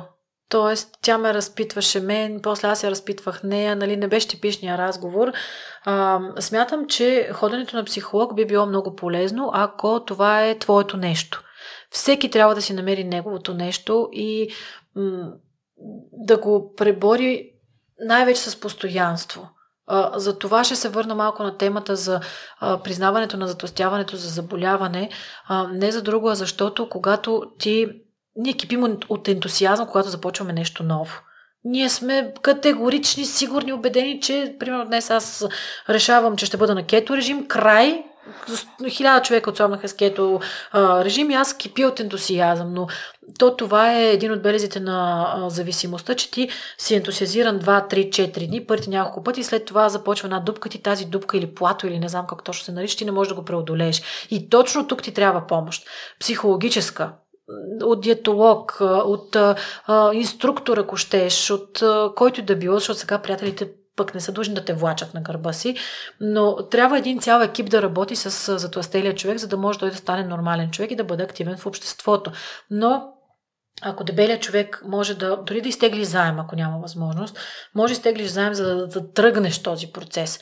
Ще го спреш неминуемо, защото това е заболяване, което обаче ти трябва да си го платиш за да можеш да го, да го следиш във времето. Защото аз започнах да ти казвам 60-100 лева е една консултация преди това, което ти трябва да правиш минимум на две седмици. Дори е по-често в началото е хубаво да се прави, защото той трябва да те следи. Аз като отида при Мария Николова, тя хубаво, така да се кажем, набива с пръчката и аз после една седмица съм разкошна. Обаче после почвам да си измислям някакви оправдания да не отида това ние лъжем себе си. Тя нашата психика много се е научила да лъже. А, скоро в Отблизо с мира ни гостува един бивш наркозависим Иво Андреев, може би си чувал за него, който в момента е ултрамаратонец. Гледайте го в YouTube канала на Мира Добър пак. Това е история, която трябва да се гледа, гледа, повтаря, разказва на всички хора. И а, той също каза, ние ставаме много креативни. Зависимите хора стават креативни в това да лъжат, да мамят, само и само да се докопат до дозата си. И т.е. аз ставам много креативна, почвам да лъжа и себе си и диетолога ми, че съм много заета, много имам абсолютно невъзможно да отида да, да ме види, за да се наям. Знам, че здравата мисъл не го разбира това нещо, но аз се опитвам да ви обясня нашата мисъл, каква е, за да разберете, не за да я оправдая, за да просто да я разберете. Обяснявам я като факт.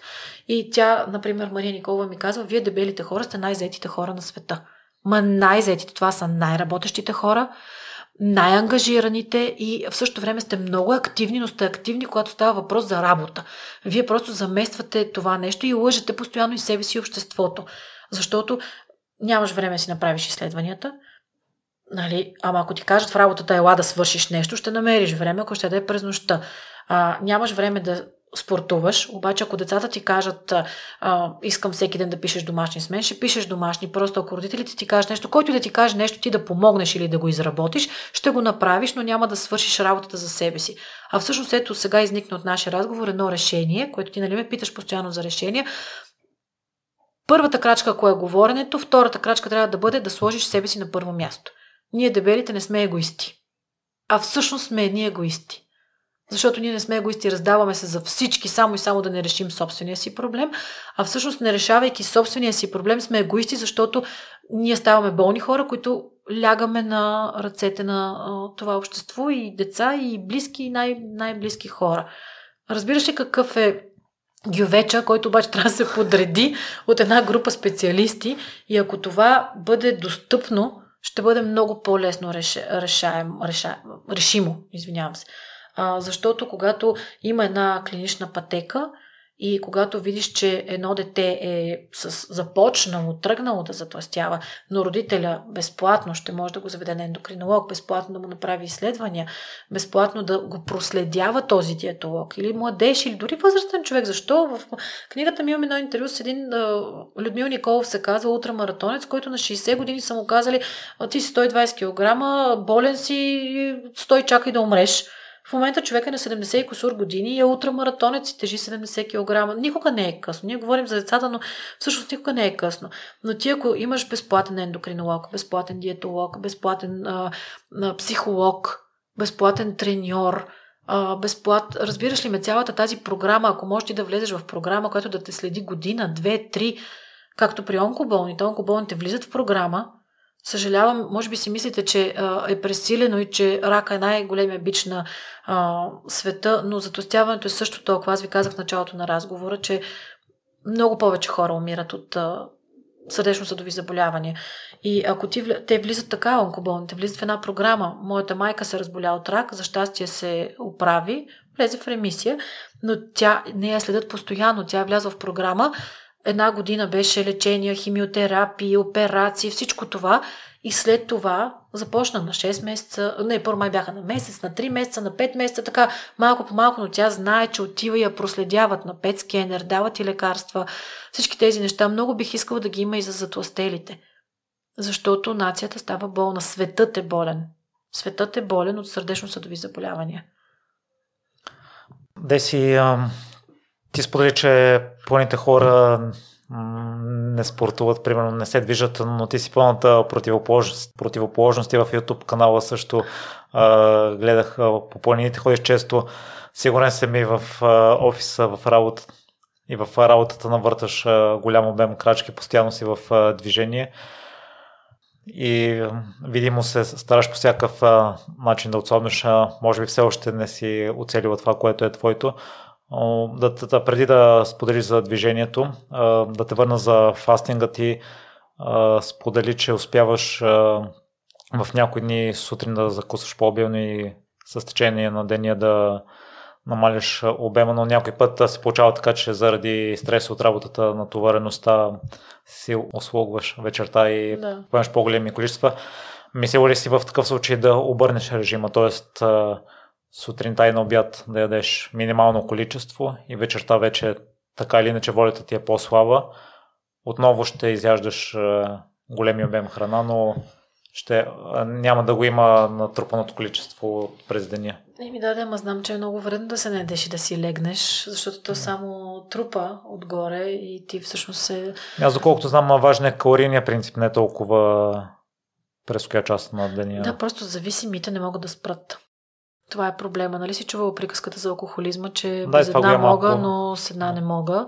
А, и това го има и при хранително зависимите, че ние не се усещаме, разбирате ли? Ние не го правим, защото искаме да се правим да интересни. Ние най-много от всички искаме да, да няма затластяване, да няма тихо за това не се говори, да няма този проблем изобщо.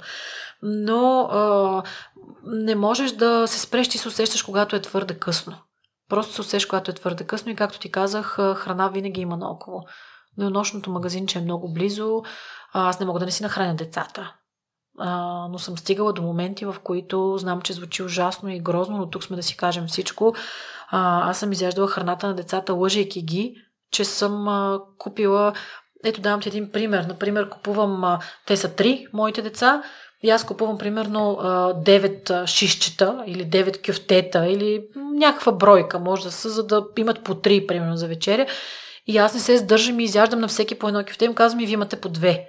И те не се усещат това. Ето виждам ти погледа, отсъкления поглед, защото това, това е ужасно. Ти стигаш, казах ти, ти хем не си егоист, защото си готов да свършиш много работа, хем си егоист, защото не се усещаш как взимаш от децата си, вместо да им дадеш на тях. Не, че те имат нужда от прехранване. В днешно време толкова много ядем всички, че както казах и за столетниците, едно време те са карали, аз като ходя с Мира и като ги слушам какви неща ядат. Те ядат Вечеря той моля ти се в 4 часа след обед и вечеря половин кофичка кисело мляко и си накисва другата половина кофичка кисело мляко с нарязана дюля в него за закуска за следващия ден. Господи, ние дюнерите, сандвичите ги и пуканките в киното ги пукаме ги буквално преди да започнем да ядем на вечеря. Навик. Навика е голям проблем. От а, всички диети, които си пробвала, коя е дала най-голям резултат? Аз, тъй като съм почитател на растителното хранене и някои от предаванията, които съм гледал и хора свързани с наднормено тегло, които са гостували при тях, именно това им е помогнало и там позитива е, че може да ядеш по-големи количества храна за по-малко калории, които да те... Аз съм опитвала и суровоядство, ако за това ме питаш. Опитвала съм и веган режими. Просто проблема при мен е на ам, манията по въглехидрата, който аз не обработвам. Тя, както ти казах, здравната култура, то това е проблема, че ето ти казваш, че си много активна, движиш се и така нататък, но трябва да се балансира движението с храненето. Както казва една от историите ми в книгата е на ултрамаратонеца Краси Георгиев, който както той самия каза, не те научих да тичаш, но те научих да имаш топки. А, да, а, той ми каза, той яде, си яде, яде си. Но той е утрамаратонец и аз веднъж тогава си спомням, му звънах и му казах, защо ядеш пържени фастъци, искам и аз пържени фастъци. Той каза, добре, заповядай цял килограм, ма изтичай 100 км и после заповядай, аз лично ще ти ги купя фастъците. Разбираш, и трябва да има баланс, трябва да има начин да го правим, да. Много да при теб баланс на... го има, защото спортуваш. Той се движи Не, няма се. го, защото аз започвам и се провалям, започвам и се провалям, започвам, тръгвам към Еверест, както казва Мира, и после обаче слизам много силно надолу. Разбираш ли, това е хубаво. Моя съвет е, който сега тръгва по този път, ако може да опита, знам, че ще се провали, нека ми пишат тези хора, нека си го споделяме защото аз най-добре знам какво е да бъдеш провален, но като тръгнеш, прави малки крачки една от основните грешки на дебелите хора е, че казват, аз трябва да сваля 40 кг. И докато не сваля 40 кг, ще седа на ябълки. Еми не. И ти се храниш с растителна храна, но не ядеш само ябълки, нали? Ядеш и леща, сигурно, да. ядеш и боб, ядеш, нали? Но аз си казвам, няма да ям боб, защото е вреден. Няма да го ям а, една година и още на петия ден от тази забрана в мозъка ти, ти само боб, боб, боб, боб, искам боб и не се усещаш. Това е грешката. Добре, да си вие за теб забраните не работят, ако си ги позволиш. Имаш ли такова силно желание към дадена храна? Си изключая хляба, с която прекаляваш, ако нямаш Спрямо случаите, в които нямаш забрана. Ами, както ти казах, аз формула нямам. Аз ако имам формула, ще дойде тук една отслабнала мадама и ще ти разкажа как съм го направила. Дай Боже да ми се случи някой ден. А, но ето едно нещо, което аз уча на късни години, би било хубаво да го научат много по-млади хората и малки. А, нещо, на което пак мираме очи в момента, а, е да се наслаждавам на храната. Както ти казах, ние дебелите хора си търсим оправдание, сме взети, ние постоянно ден пред компютъра, пред телевизора, докато вършим някаква работа в крак, на, на крак и а, в крачка, исках да кажа, или на крак. А, това е много грешно. Аз виждам как отново столетниците ще ви кажа, ние сме ходили на снимки на, с а, Мира и тя дори го е разказвала в нейната книга и казва, че аз ги виждам, примерно те казват ми, той сега седна да се нахрани, елате след 40 минути. Той яде 40 минути. Яде една купичка с зелен фасул, примерно 40 минути, но той няма телевизор, няма телефон, няма лудница около него. Той седи и се наслаждава на храната. Аз съм много голям почитател на Дънов и той също проповядва същото. Казва, нали, може би си чел нещо от Дънов, щом се храниш нали, по този начин, но той казва, когато вземете една ябълка, подръжте я в ръката си. Благодарете на Бог за тази ябълка, че е в ръката ви. Вижте как я огрява слънцето. Насладете се на нейната красота. После без нищо да ви разсейва, седнете и яще тази ябълка. Дъвчете бавно, дъвчете много, усещайте вкуса й, насладата и как се стича соковете по езика ви, по гърлото ви. И тази ябълка, ако следваш тези а, съвети, ще я ядеш сигурно 30 минути. Но тази ябълка ще те напълни с енергия, а няма да те направи болен. И да си към днешна дата, коя е най-малката стъпка, която можеш да предприемеш към отслабването? Аз ли? Да, която не я, не я правиш в момента която не я правя. Да. Да потърся и... помощ, за която говоря. Това е, ето, признавам си абсолютно пред теб и пред всички хора, които ще го чуят. А, това е нещото, което знам, че трябва да направя и не го правя. А, трябва да отделя време да постигна този егоизъм, да си кажа, а, както между другото сестра ми наскоро ми даде един съвет и каза, добре бе, ти толкова обичаш твоята работа, ти си тотален работохолик, но аз се гордея, за мен това не е негативно нещо, много обичам работата си. И тя казва, служи го като работа. Ти толкова се отдаваш на работата си, че отдай нещото, което аз не го правя обаче, а, да, да сложа в ума си, в графика си, а, това, че трябва да реша проблема на деси с постоянство, че всеки ден един час спорт, един час посещение при диетолог или масаж или бавно ядене или нещо подобно, 2-3 часа от деня ми ще отиват в развитие, в мое развитие на тялото ми, на психиката ми, нещо, което аз не правя, признавам си. А това трябва да се стане. Предпочитам да ги работя тези 2-3 часа. да. Добре, разкажи малко и за работата и за мира, тъй като аз ти завиждам, че сте в такива добри отношения с нея и може ежедневно да попиваш от нейния силен характер. Какво е чувството да си толкова често и за толкова време с нея? Чувството е завиждай. Има какво да завижда, защото аз, както казвам, Мира Добрева е университет който, от който аз черпя а, знания, умения и информация а, ежедневно. Аз само да стоя да я гледам как тя работи, защото тя е абсолютно безпощаден, това е нейна дума, между другото, безпощаден професионалист, а, но а, и изискващ човек, колкото към екипа си, сто пъти повече към себе си. Тя е абсолютно безкомпромисна с нейния професионализъм и а, перфекционизъм, мога да кажа. А, затова казвам, че е университет на световно ниво, който а, ежедневно имам какво да взема от нея. Аз си спомням преди, когато бях много млада, на 16 или 17 години, вече бях убедена, че искам да стана журналист и си спомням една статия, която четах, имаше някаква световна журналистка тук в България, не помня името, а, за мен тогава тя била много стара, сигурно е била колкото мен, но а, тя тогава каза, който иска да стане добър журналист, имам само един единствен съвет. Станете гъби. Попивайте. Попивайте, попивайте. Аз в момента съм една гъба от 12 години вече, която попива от мира. А, и това абсолютно не е пресилено, което го казвам, защото който не се е докоснал до нейната работа и до начина и на работа, не знае всъщност колко много може да се научи от нея и колко въздига тя хората. Тя е причината а, да наистина да седна да напиша тази книга, да извади от моите текстове а, най-доброто от мен, защото едно е умението да пишеш, друго е умението да редактираш, но не просто да поправиш думички и граматика, и да подрежеш изречения, а да извадиш най-доброто от автора и тя успя да го направи това. За мен това е къртовски труд, който признавам си, аз не мога да го направя. А както каза, а, пак ще кажа за Павлини Ива от Ава Букс из моите издатели, а, те казаха името Мира Добрева означава качествен текст което предполагам, че ти ще се съгласиш а, с мен.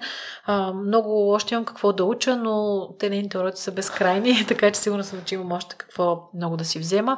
А, освен всичко ми е приятел и самишленик а, в тази кауза. А, ако не беше тя, нямаше да се захвана с това. Просто щях да продължавам да си при, да си ги прибирам в мен всички тези емоции, да се крия а, и да не говоря за този въпрос, а пък а, по този начин тя ме стимулира аз да, да стана проводника към останалите хора, които имат моя проблеми.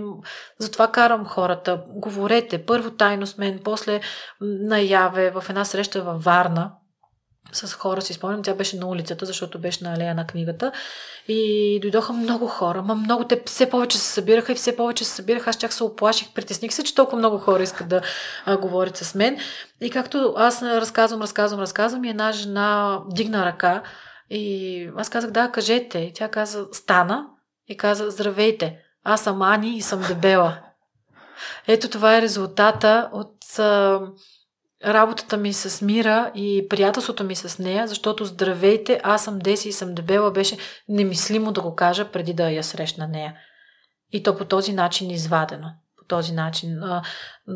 Не случайно а, книгата и столетниците Богословия или Орисия е толкова обичана. За мен това е Библия, това е вечна книга. Там е събрана цялата мъдрост, а, защото знае как да поднесе текста така, че да се чете от а, всякакви хора, както тя самата ни учи в телевизията и казва, нас ни гледат както а, бабинките и дядовците от село, така ни гледат и учени от бан.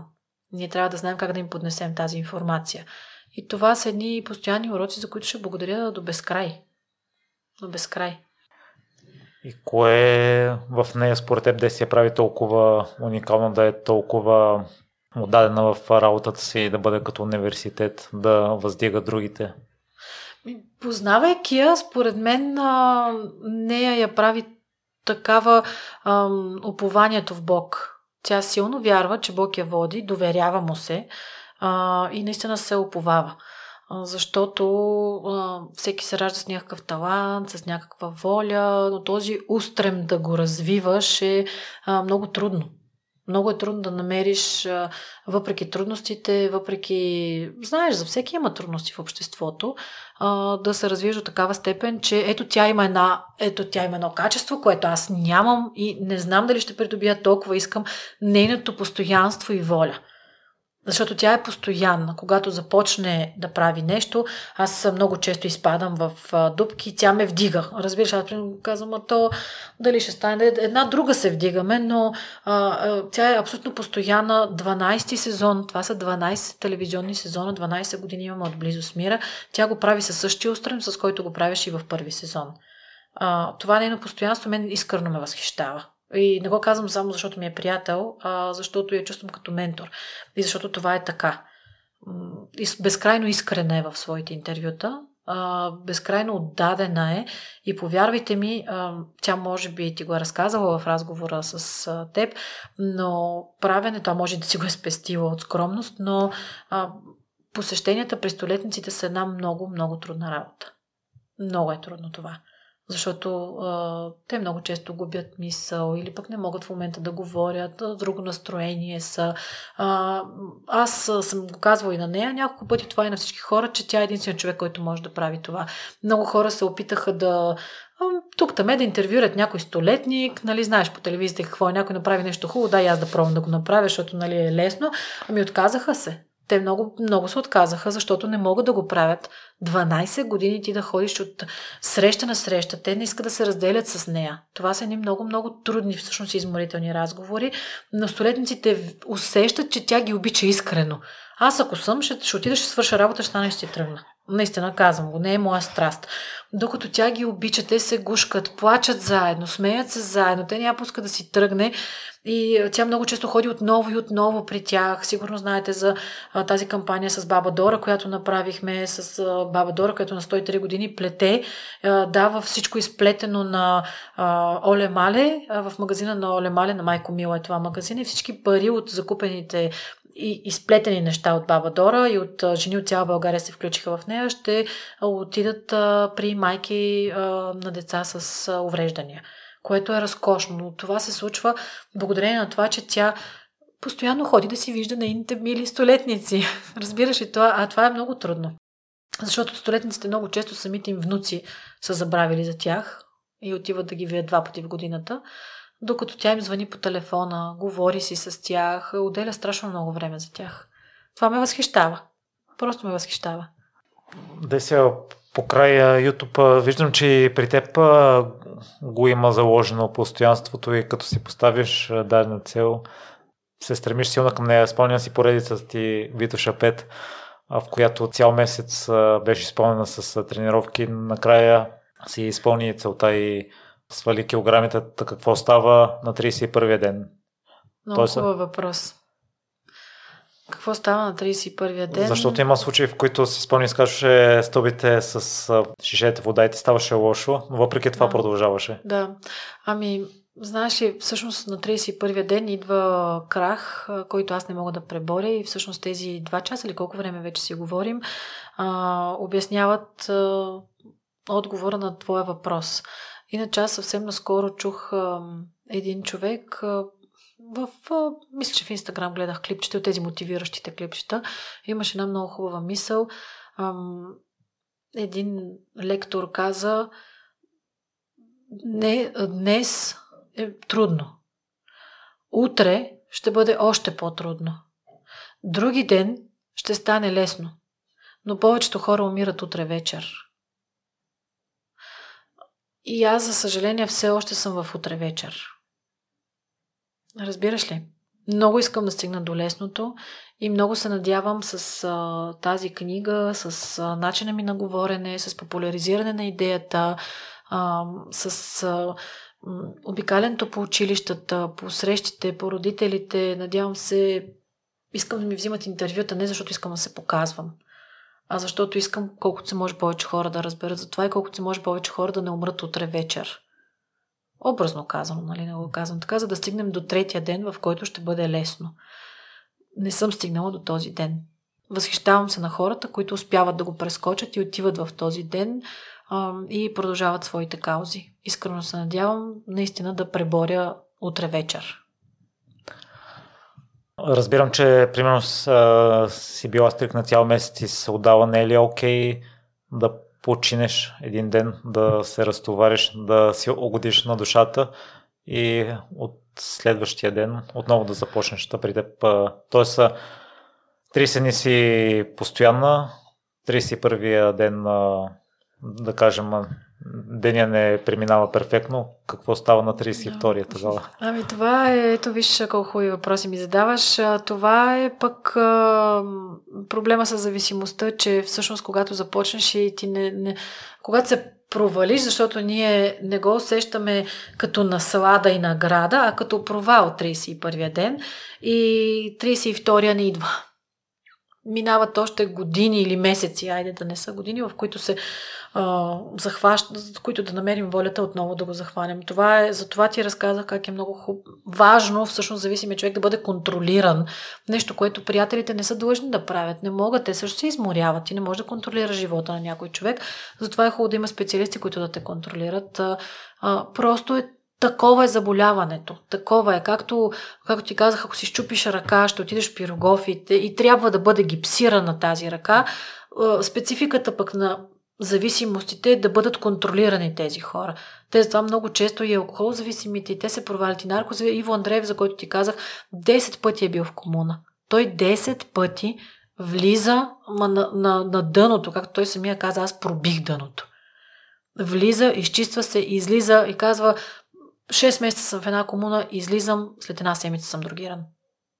Ходи, обясни на хората, защото аз, например, не се другирам. Аз през живота съм пушила два пъти трева, може би някой път може пак да пуша трева и това е. Аз пия много малко, не ми е никакъв проблем да седна да изпия едно узо или една раки или две чаши вино или нещо подобно. Не е проблем. Моят проблем е храненето. По същия начин, както аз не разбирам наркоманите, викам, добре бе, защо? Защо този човек 6 месеца се мъчи в тази комуна, далеч от семейство, далеч от приятели, нали се сещаш тялото, с тялото какво става? Организма. Защо за Бога биеш пак инжекцията? По същия начин е защо за Бога деси пак ядеш баницата. Разбираш ли ме? Трудно. Да, мисля, че те разбирам. А, наскоро ми гостува, като сме на темата за утрамаратон, седи от най-добрите аматьори и той а, също е имал за цел да свали няколко килограма преди голямо състезание и от време на време е прияждал с солидни количества калории и той го обясняваше, че това му е един вид тъй като през останалото време много психическа енергия се изисква, за да е постоянен и стриктен. Този ден му позволява като че ли да, въпреки че не го желая, му позволява да се отпусне и след това отново да продължи толкова усилено да тренира. И аз като теб, Деси, имам наложени правила, които се опитвам да следвам и да, мисля, че ти си поставила такива, които понякога имам чувството, че ни ограничават и перфекционизма. Та мислила ли си в тази насока? Защото и това улавям в теб, че искаш всеки ден като че ли да преминава перфектен и да си изкачиш Евереста. Да, и то всъщност може би пък точно това ме проваля, защото аз искам, то не може да катериш Еверест всеки ден и когато паднеш надолу, а, трябва да се научи нещо, което, както ви казах, аз не ви давам рецепти за диети. Моля ви, в една рецензия скоро гледах на моята книга едно момче, а, младо и хубаво като теб, състанало с книгата и прави клипче, в което казва Деси а, Христозова в тази книга, тихо за това не се говори, обяснява как да лекувате стриите си и как да отслабнете, което е пълно безумие. А, трябва да звъна на, това, на тези хора и да им кажа, че това е пълна лъжа. Аз не искам да лъжа хората, че ги уча как да отслабват. Напротив, но да се върна на твоя въпрос е, че всъщност това е нещо, което аз те първа имам да уча. Което ти разказах за ябълката с Дънов или с насларата, за която, на която ме учи Мира. Ето този ултрамаратонец, очевидно и той на това се е научил. И аз много бих искала на срещите ми с аудитория, читатели, родители, ученици, да каня такива хора като него, за да им показвам примера. Аз дори имам няколко оговорени такива срещи с Краси Георгиев, скоро едно момче на Анди, който той пък кръводарява, той над 30 пъти е кръводарявал, бил е дебел и е отслабнал и той скоро написа една много хубава рецензия за книгата. Както аз казах, той е писал в моята душа и аз съм писала в неговата душа, но само защото е минал по този път. Той казва, качваш се на скоростното влакче и не знаеш какво е, ако не си на това влакче, което те води към храната и а, когато изведнъж се усещаш, че ти също си този, който е късал и протривал дънките в 6 клас, примерно, пък другите не са те разбирали, но само той може да разбере, защото е минал по този път. И затова се надявам да правя такива срещи с такива хора, за да им показвам, хем да им кажа моите грешки, защото аз, да, звучи, че съм песимист и че вече съм се отписала едва ли не, но всъщност от моите грешки пък може да излезе нещо добро, да се посеят а, другите хора да не ги правят тези грешки. Това е моята идея с превенция на затластяването, но нека този ултрамаратонец дойде някой път с мен. Нека такива хора да идват, за да им разказваме на, на останалите хора, първо, че не са сами, защото ето аз съм дебела и то а, пък дебелите хора много се притесняват да отидат на лекция на ултрамаратонец, защото там всички са много фитнати, а, но да отидем двамата, за да им покажем и едното и другото. Това е приемането. Това е приемането и по този начин могат да се създават навици, защото очевидно аз нямам а, пак културата, нагласата, образованието, както искаш го наричай, да се наслаждавам на хляба, защото хляба е за наслаждение. Хляба, както ти казах, той ни води от раждането до смъртта. Когато се роди едно дете, се прави погача. Когато същото дете стане възрастен, дай Боже, 100 годишен, се прави погача, за да го изпратим, да си почива. Не е ли така? И всъщност хляба трябва да бъде за наслада. А аз вече толкова много съм приела хляба за наркотик, толкова съм я навредил, че го приемам като наказание. И ето хубав съвет ти е дал или пример е дал ултрамаратонеца, който си интервюирал ти. Как се казва той? А, Христо Цветков. Христо Цветков. Браво на Христо, който е казал, нали, че... Но той а, е с оптимално тегло. Чудесно, нали, каза, че е свалил и че знае как да, знае как да, да в нея го контролира. В неговия случай чисто състезателно. Чудесно. Той, той си е слаб, да, просто е искал ами още малко да свали. Добре, но той дава стимул на такива като мен, че е възможно да се храниш балансирано. Разбираш ли, всеки Еми, пример той е в... прекалял с... Той са тренира по няколко пъти на ден Та може би ежедневието му е различно. И... А, със сигурност му е различно. И ежедневието, със сигурност и живота му е различен. Просто се хванах за това, uh-huh. че той е казал, а, че трябва човек да се научи на, на сладата. Това, което и на мен Мира ми е казвал много пъти, това, което и за Дънов ти казах, че а, наистина трябва ние дебелите хора да се научим, че не всичко е наказание, не всичко е стигма и че когато така по-открито си говорим, ще бъде по-лесно да стигнем до нашето си решение. Ти ме питаш, нали, кое е решението, дали психолог, дали ендокринолог, дали диета, дали тича, не, не знам кое е решението. Решението е всеки да си намери собственото си нещо. Един ще тръгне на психолог, друг ще бъде в групи за взаимопомощ. Аз също планирам и работя вече върху този проект, ако мога така да го нарека, както има групи за взаимопомощ на алкохолозависими, анонимни алкохолици, мисля, че се казват, а, така правим и групи за дебели хора, защото ние трябва да бъдем разбрани на първо място, да си кажеш, а, добре, значи той и той вчера е ял торта. Еми даде, ама аз ако вчера като съм яла торта и смятам, че това е най-големия провал и за нищо не ставам, аз съм тотален букук, даре си натъпче тялото с букуци и продължаваш да го правиш, ти ако отидеш на една такава среща и кажеш ми, да, и той е ял торта, обаче хайде двамата да се хванем пък на утре да не ядем торта. По-лесно е. И затова се радвам, че си говорим дори и с теб, въпреки че си слаб, за тези неща, защото много слаби също са засегнати от затластяването. В бъдещ план. Защото аз ти казах, при мен идват много хора, които казват, наскоро една колежка дойде, тя слабичка, слабичка, и дойде при мен и каза, Деси, дай ми съвет. Аз какъв съвет, бе, човек? Защо искаш от мен съвет? Тя казва, детето ми е момиче в пети клас и е, казва, аз съм 65 кг, тя е 75 кг, а е по-ниска и от мен. Какво да я правя? Разбираш ли? Тоест, за съжаление, огромно съжаление, живеем в такова време, в което много спешно трябва да се въведе този предмет за здрав... здравословен начин на живот, защото дори на слабите родители им растат дебели деца. И те се чуят какво да ги правят, защото не знаят какво да ги правят.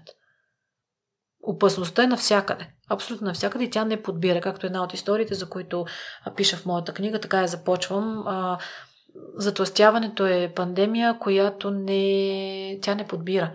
Тя влиза в живота и на мъжа, и на жената. Това няма формула. Разбираш ли ме? Защото има някои заболявания, които, нали, според генотип или нещо подобно, не съм лекар, пак казвам, не знам, но затластели има и мъже, и жени, и млади, и стари, и деца, и тъмнокожа раса, и азиатска раса, и европейска раса, богати, бедни, нали, някой казва то затластяването на богатите, заради как се казва това заболяване, дето богатите се разболяват от него. Както и да е сега не се сещам. А, но, бед... или пък някой казва, аз нямам пари и съм беден и затова съм дебел. Не. Всички са засегнати. Деси, за момента си говорим само, че не си успяла да отслабнеш и в книгата ми направи впечатление, че това си, или Мира го е написал, че според теб не си постигнала най-големият ти успех да отслабнеш, пък също, според Мира си постигнала много повече. И в повечето случаи съжаляваме за нещата, които нямаме, които не сме направили. Та, кое е това нещо в момента, което го имаш и си се молила и си мечтала за него преди 10 години? Нещо, за което мечтаех, на първо място наистина беше да работя нещо, което няма да ме кара да се чувствам се едно съм на работа. Аз си почивам в работата. Много обичам работата си. Безкрайно много обичам работата си. Затова а, толкова съм готова и да благодаря на Мира, че ме задържава в нейния екип и че ме а, образова и развива, защото тя, всеки, който попадне в нашия екип, тя просто започва да го развива. Тя не е от тези журналисти, които а, аз тук знам всичко, вие там мълчете, нали, защото аз съм от тези колко си години в телевизията. Напротив, тя постоянно дава уроци, който иска, може да си ги вземе. А, и тази моя мечта се сбъдна. Аз от малка знам, че искам да стана журналист и а, дори си спомням преди много години, още преди да попадна в нейния екип, просто си мечтаях за някой ментор, без така да съм го рисувала точно по този начин. Си казвах, ох, колко би било хубаво да попаднеш в екип на някой, който така да те развива и си, много неща да зависят от теб, да си в тотална лудница, телевизионна, така наречена. В момента съм в телевизионната лудница и много ми е приятно и много е хубаво.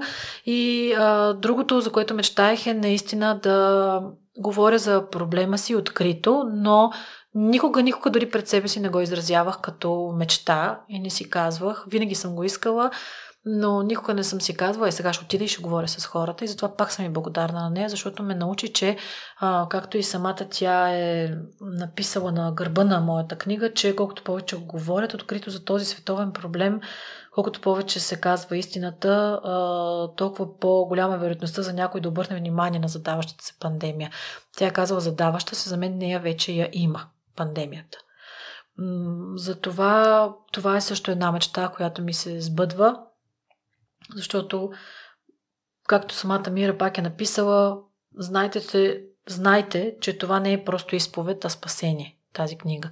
Аз бих допълнила, че а, книгата Тихо, за това не се говори, а, съм аз, но това е само началото, защото в тази книга сте всички вие. Всеки, без изключение, а, има по някакъв начин досек с затластяването. Дали самият той е затластял, или негов близък е затластял, или детето му е тръгнало към напълняването, или пък е слаб, но просто има въпроси за дебелите си приятели, но ги е срам да ги попита. А, или а, пък няма такива приятели, което вече е изключение, а, но просто се сблъсква с един тотално, тотално различен свят. Защото ние дебелите сме много видими, а всъщност нашия свят е абсолютно невидим за вас и предполагам, че ти тук ще се съгласиш с мен, защото предполагам, че за тези два часа научи неща, за които дори не си подозирал. Допълнително от книгата. Да, да, защото там всичко а, може да се намери. И затова аз казвам, че в тази книга може да видите себе си, независимо от тръста, килограмите и размера на талията ви. В това съм категорична. Всеки може да намери нещо за себе си.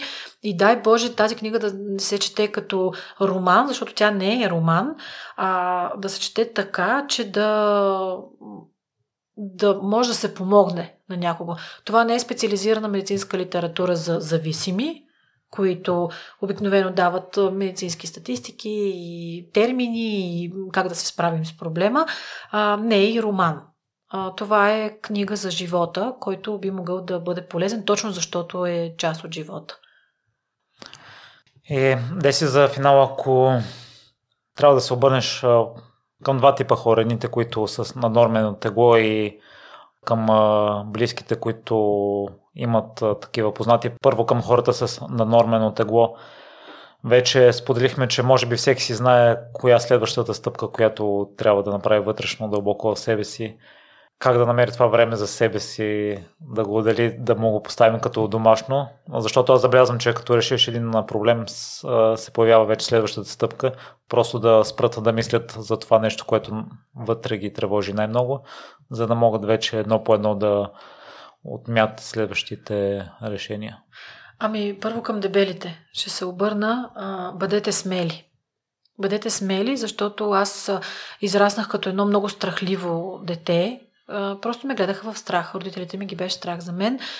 Но сега съм, а, сме да твърде един смел човек, който смело говори за проблемите си. Затова ви предизвиквам, бъдете смели, потърсете ме мен като първа крачка към вашата смелост.